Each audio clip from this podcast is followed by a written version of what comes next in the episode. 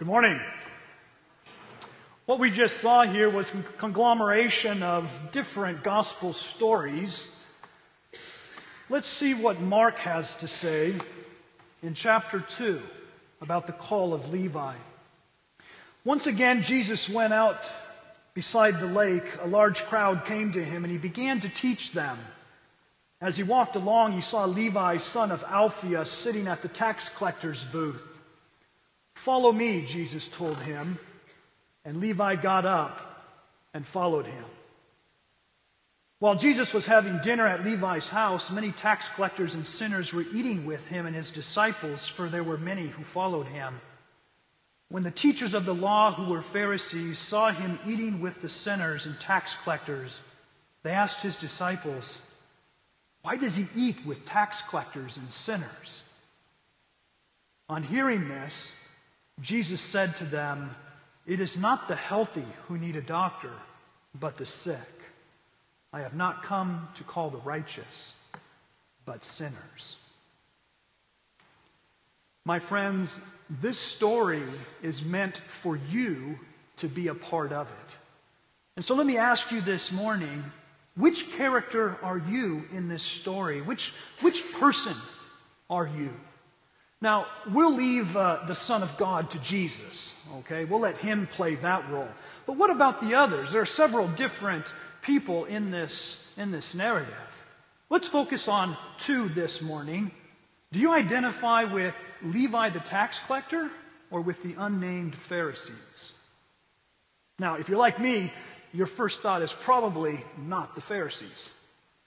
But before we ridicule those Pharisees too much, let me remind you that their reaction to Jesus was actually quite honorable and even heroic. You see, the Pharisees were the spiritual heirs of the Hasidim, that group of brave Jews who only a century and a half before Jesus' time had quite literally saved Israel. A crazy Greek ruler by the name of Antiochus had tried to annihilate the Jewish religion. But the Hasidim, they resisted. Against all odds, they courageously held out and they bore the brunt of Antiochus's anger. Oh, the stories of the torture that they endured will make you cringe. Seven brothers and their mother, skin ripped off their faces, tongues torn out, hands and feet cut off, and then after all of that, fried on a pan. Yet the Hasidim refused to give up the old ways, for to do so would be to give up on their identity as Yahweh's chosen people. And in the end, their heroic resistance paid off, and crazy Antiochus was overthrown, all because of the Hasidim. And the Pharisees followed in the footsteps of those faithful heroes of the faith. Now, fast forward to Jesus. Here in our text, we have this man, Levi, a tax collector, collecting taxes for the hated oppressor of Israel. No, it wasn't Greek this time. It wasn't Greece this time, but it, it was Rome. But if you think about it, what's the difference? They occupied the Holy Land, and in so doing, they called the very existence of the people of God into question. You see, Levi was a traitor, according to every accepted way of understanding that reality. A traitor not just to his own countryman, but a traitor to Yahweh himself. And the Pharisees, as keepers of Israel, not only felt it justified, but it was divinely mandated that they make sure that the people of God didn't mingle with people like Levi and his friends. And so, why why, Jesus and you disciples, do you eat with those sinners? They were not just puzzled, they were outraged. The underlying problem, my friends, is that their very own history that they had grown up with led them to place limits on God's grace. And that begs the question do we also do that? Perhaps without even knowing it, utterly and completely convinced that it's justified and even necessary for the very existence and survival of our very church. What in my own history is leading me to place limits on God's grace? Or, or how about you? What limits have you placed on God's grace? Whether it's a certain scandalous sin, a certain group of people, the color of someone's skin or the clothes they wear, the customs they hold, the language they speak, or the political party they belong to, our natural tendency is to always limit the scope of God's amazing grace. And as a result, to distance ourselves from them. Now, yes, sure, perhaps we'll allow that God's grace can also be for them, but, but let them keep their distance just to be safe. You see, if, if we're really honest with each other, we just may be more like those Pharisees than we really wish to admit.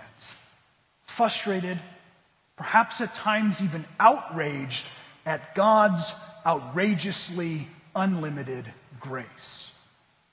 And we have this tendency because when it comes down to it, in the end, we ourselves are nothing but poor, miserable sinners. As I said earlier, this story is meant for you to be a part of it. So let's experience it now as Levi the sinner. Those words of Jesus at the end of the story are also meant for you and me. I have come not for the righteous, but for sinners. Oh, give thanks unto the Lord.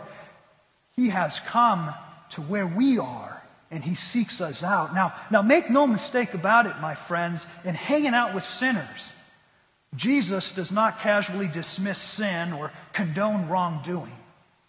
What we have here is far from any kind of divine disregard or godly tolerance of sin. There's no sweeping that stuff under the rug.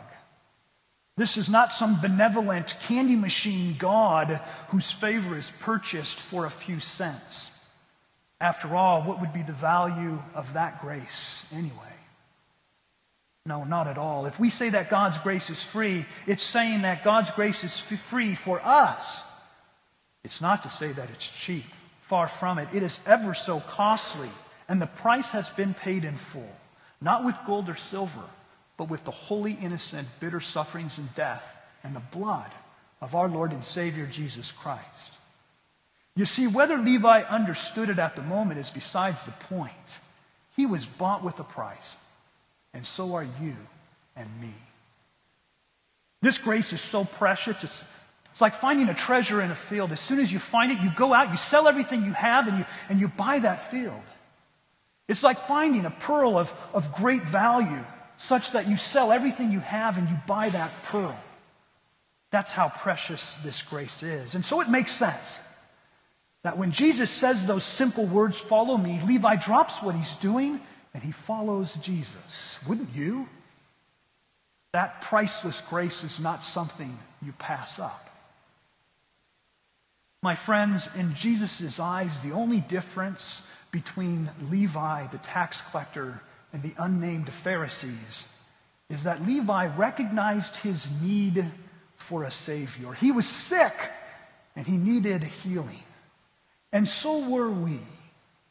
And that priceless grace was offered to you and me when Jesus Christ came and sought us out and called us by name. Maybe, maybe not in the same way as Levi, but surely he called us by name in our baptism and continues to do so every day as we engage in his word and as we listen to his voice. Follow me, he says, and we follow him out into the world beyond self imposed limits because that grace is priceless. And it's so unlimited that it even extends to the likes of you and me.